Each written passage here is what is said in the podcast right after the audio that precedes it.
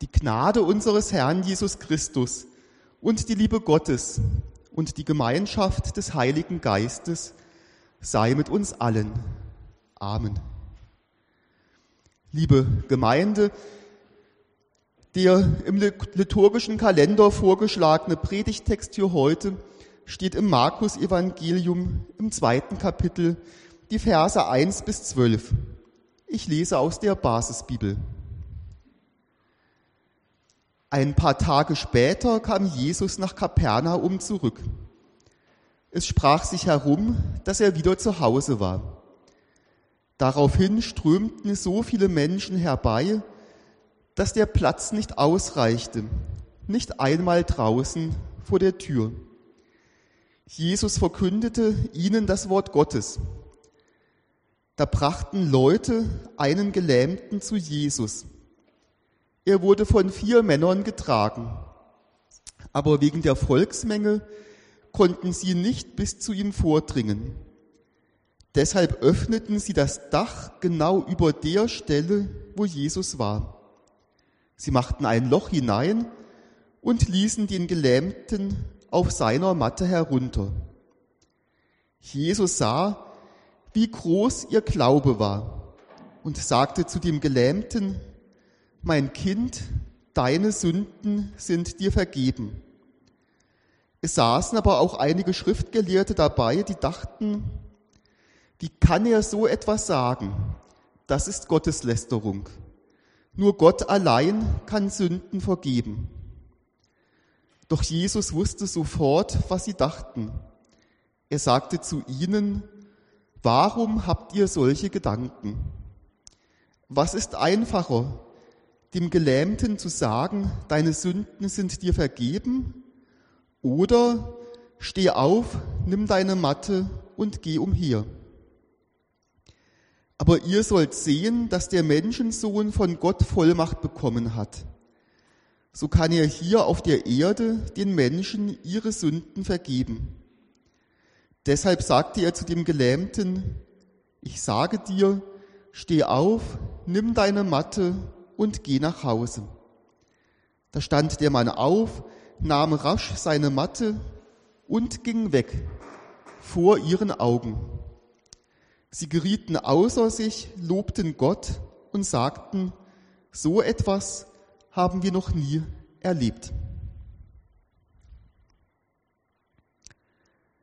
Wenn wir einander zum Geburtstag gratulieren, dann wünschen wir uns oft Glück und Gesundheit. Wenn wir einander zuprosten, dann sagt man oft zum Wohl oder Prosit also es möge nützen, es möge der Gesundheit nützen. Und ich denke, im Bündnerland, damals noch im romanisch oder teilweise romanischsprachigen Trien und vielleicht auch in anderen Gegenden in Graubünden, da sagt man dann oft auf Romanisch Viva. Und auch da ist mitgedacht, man stößt an auf das Leben, auf die Gesundheit. Gesundheit ist uns wichtig. Vielleicht sogar mit am wichtigsten oder sogar am allerwichtigsten. Bei Taufgesprächen frage ich manchmal, was die Eltern sich für ihr Kind wünschen und dann kommt meistens relativ schnell Gesundheit. Das andere folgt dann schon. Die Eltern zeigen damit eine praktische Nüchternheit. Und Sie haben ja recht. Gesundheit ist die Voraussetzung für vieles. Wenn die Gesundheit ernstlich beeinträchtigt ist, fällt vieles schwerer. Im Beruf seinen Weg zu gehen, Freunde zu haben und es kann sogar sein, dass eine Krankheit es verhindert, dass man einen Partner oder eine Partnerin findet. Gesundheit ist wichtig keine Frage. Aber wenn man älter wird oder einfach Pech hat und eine Krankheit oder ein Unfall einen erwischt hat, dann ist man eben nicht mehr so gesund. Eugen Roth, ein Dichter von heiteren und nachdenklichen Versen, hat einmal unter der Überschrift Gleichgewicht gedichtet. Was bringt den Doktor um sein Brot? A. Die Gesundheit und B. Der Tod. Drum hält der Arzt, auf das er lebe, uns zwischen beiden in der Schwebe. Es klingt äh, ja doch ganz speziell, aber ich finde den Vers wirklich ganz witzig. Dass wir in dieser Schwebe sind, eben nicht mehr vollkommen gesund, das kommt auf uns spätestens mit dem Älterwerden zu. Die Werbung und die Gesellschaft versuchen uns ja oft einzureden. Wenn man sich optimal verhält, dann kann man die Krankheiten bannen. Dann bleibt man gesund. Wenn man die richtigen Vitamine nimmt, sich mit einer ausgewogenen Vollwertkost ernährt, wenn man viel Sport treibt, jeden Tag 10.000 Schritte geht und seine Gedanken so steuert, dass man positiv denkt und schlechten Gedanken keinen Raum lässt. Wenn man all das mache, dann habe man es selber in der Hand, gesund zu sein.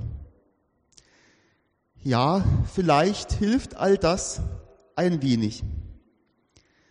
All das mag helfen und sicherlich ist es wichtig, sich ausgewogen zu ernähren, Sport zu treiben, so gut es geht und das Verhältnis zwischen Arbeit und Freizeit, zwischen Anspannung und Entspannung, auch das sollte stimmen. Aber ich denke, wir alle wissen, dass es eine Illusion ist, auf ewige Kraft und Gesundheit zu hoffen und darauf, dass man immer voll leistungsfähig bleibt.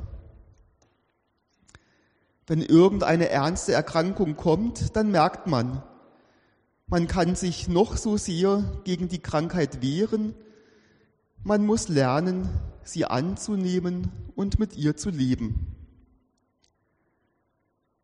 Allein schon bei einer Allergie vielleicht gegen Hausstaub oder Pollen oder einer Essensunverträglichkeit, man kann eben nicht so weiterleben wie bisher. Man muss ein Leben verändern, sich an die neue Situation anpassen. Also bestimmte Auslöser meiden und vielleicht Medikamente nehmen. Und bei vielen anderen Krankheiten muss man sein Leben noch mehr umstellen. So sehr man es sich auch wünscht, dass man eine Krankheit, die einen erwischt hat, nicht hätte, man kann es eben meistens nicht mehr rückgängig machen. Wohl oder übel muss man das Beste daraus machen. Mit dem Kopf durch die Wand hilft da meistens wenig und oft schadet es, auch in religiöser Hinsicht. In der Bibel lesen wir, dass Jesus und auch seine Jünger viele kranke Menschen geheilt haben, dass sie für die Kranken gebetet haben. In der Offenbarung des Johannes lesen wir, dass es in Gottes zukünftigem Reich kein Leid und Geschrei, keine Tränen und keine Krankheit mehr geben wird. Ich denke, das sind ganz wichtige Hoffnungstexte. Auch wir heute dürfen Gott bitten, wenn jemand krank ist. Auch wir heute dürfen im Gebet für Besserung und Heilung bitten und beten. Ich denke, dass wir mit all unseren Sorgen zu Gott im Gebet kommen dürfen, auch mit unseren gesundheitlichen Sorgen dürfen wir zu Gott kommen und ihn um Hilfe bitten. Aber ich denke, wir sollten auch nüchtern und realistisch bleiben. Gott kann Wunder tun und in der Geschichte des Christentums gibt es immer wieder auch einmal solche Beispiele von Heilungen, die für mich glaubhaft erscheinen. Und dennoch denke ich, sollten wir nüchtern und realistisch bleiben. Ähm, als ich vor vielen Jahren in Heidelberg im Studium habe ich etwas erlebt, das mich doch sehr nachdenklich gestimmt hat. Ich war an der Uni und dann werden ja manche Informationen am schwarzen Brett ausgehängt und da war wirklich am schwarzen Brett der Uni ein knallgelbes, großes Plakat angebracht und dort hieß es mit einer großen Überschrift Heilungsgottesdienst. Eine christliche Gemeinde lud ein zu einem sogenannten Heilungsgottesdienst. Und dann kamen auch viele neugierige Studenten, so wie ich, die einfach mal schauen wollten, was da so passiert. Und es kamen auch viele Kranke, die zum Beispiel im Rollstuhl saßen. Und dann hielt ein englischer Prediger eine Predigt. Und danach sollten die Kranken nach vorne auf die Bühne kommen. Und dann sagte er noch, wer noch nie eine Heilung gesehen hat, der soll jetzt nach vorne kommen und sich in die erste, in die ersten beiden Sitzreihen setzen dann könne er die Heilungen genau beobachten. Und dann sprach er mit den Kranken und betete für sie, und bei manchen behauptete er dann, dass sie jetzt gesund seien.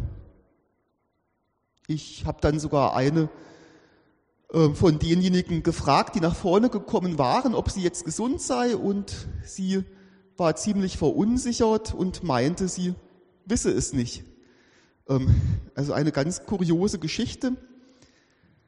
Ich habe so meine Zweifel, ob man einfach mit den Fingern schnippen kann und dann behaupten kann, dass kranke und schwerkranke Menschen auf einmal geheilt seien.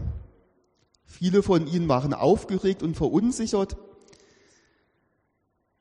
Viel Hoffnung wurde ihnen gemacht und mancher fuhr dann in großer Enttäuschung mit seinem Rollstuhl wieder zurück nach draußen. Dass es irgendeinem besser ging, konnte ich nicht erkennen. Trotzdem lädt uns die Bibel ein, für Kranke zu beten. Mit all unseren Sorgen und Nöten dürfen wir zu Gott kommen. Unser Predigtext aus dem Markus-Evangelium macht für mich noch deutlich, welch große Bedeutung die Menschen haben, die den Gelähmten zu Jesus bringen. Vielleicht waren es besonders gute Freunde, die den Gelähmten zu Jesus brachten.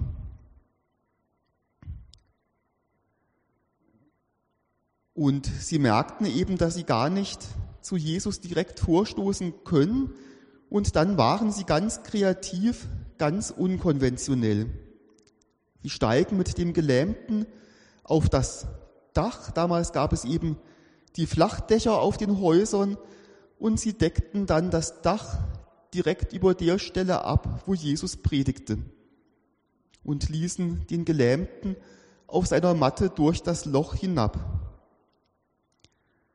Und mein Eindruck war, dass der Gelähmte in der Geschichte ganz und gar gelähmt war, äußerlich, aber auch innerlich. Vor seiner Heilung wird überhaupt nicht davon gesprochen, dass er irgendwie aktiv tätig war. Nur seine Freunde handeln, sie tun alles für ihren gelähmten Freund. Und dann würdigt Jesus den großen Glauben der Freunde. Jesus sah, wie groß ihr Glaube war und sagte zu dem Gelähmten, mein Kind, deine Sünden sind dir vergeben.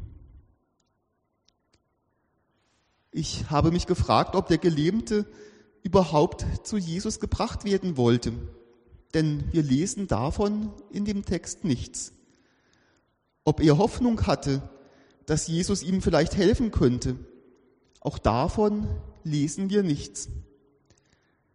Aber die Freunde, Sie erhoffen sich von Jesus alles und riskieren es sogar, sich vor der ganzen Menschenmenge lächerlich zu machen, als das Dach abdecken und den Gelähmten hinunterlassen. Ich finde das tröstlich und mutmachend. Welche Bedeutung haben unsere Freunde, unsere Angehörigen, wenn wir selber keine Kraft mehr haben und wie gelähmt sind? wenn wir selber vielleicht auch keine große Hoffnung mehr haben, dass es besser werden könnte. Und welche Chancen haben wir, wenn wir selber einer der Freunde sind und Verantwortung übernehmen für jemanden, der uns nun braucht?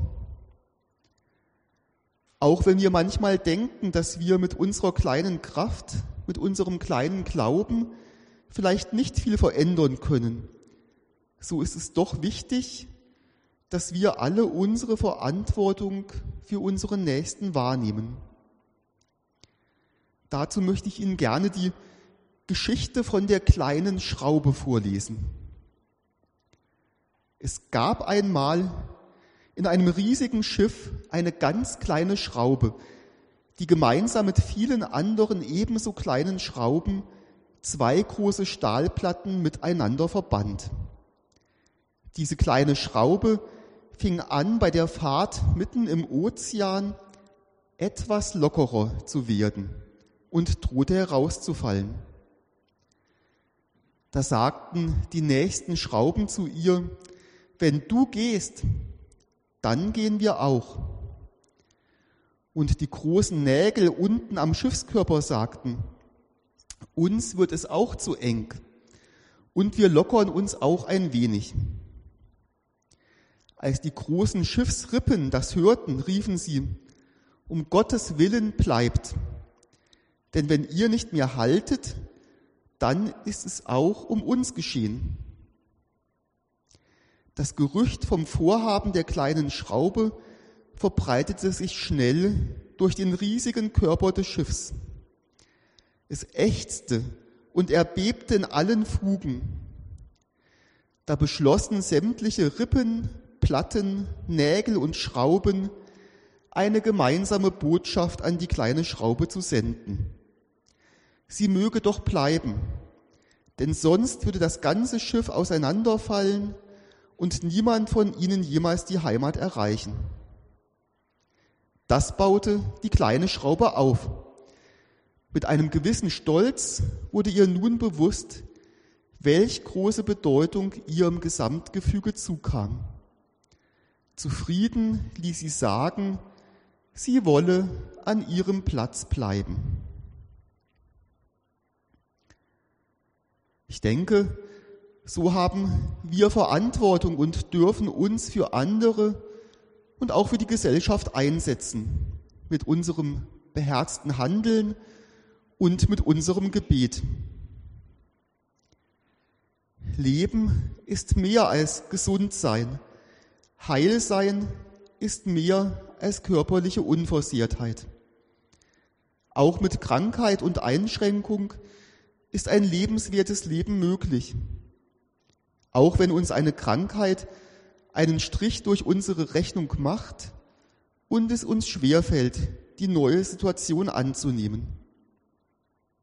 Die Lesung am Anfang aus dem Jakobusbrief gibt uns Hinweise, was hilft, wenn wir miteinander verbunden bleiben, wenn wir einander helfen, wenn wir füreinander beten, wenn wir Gott unser Leid klagen und ihm danken für alles Schöne, was wir erleben. Wenn wir uns gewiss werden, Gott wird es letztendlich gut machen, auch wenn wir die Krankheit nicht besiegen können. Es ist eine hohe Lebenskunst, Schwäche ins eigene Leben zu integrieren. Alter, Krankheit, den eigenen Tod. Möge Gott uns schenken, das anzunehmen, was wir nicht ändern können. Gottes Friede bewahre uns, Gott mache uns heil über unser irdisches Leben hinaus. Amen.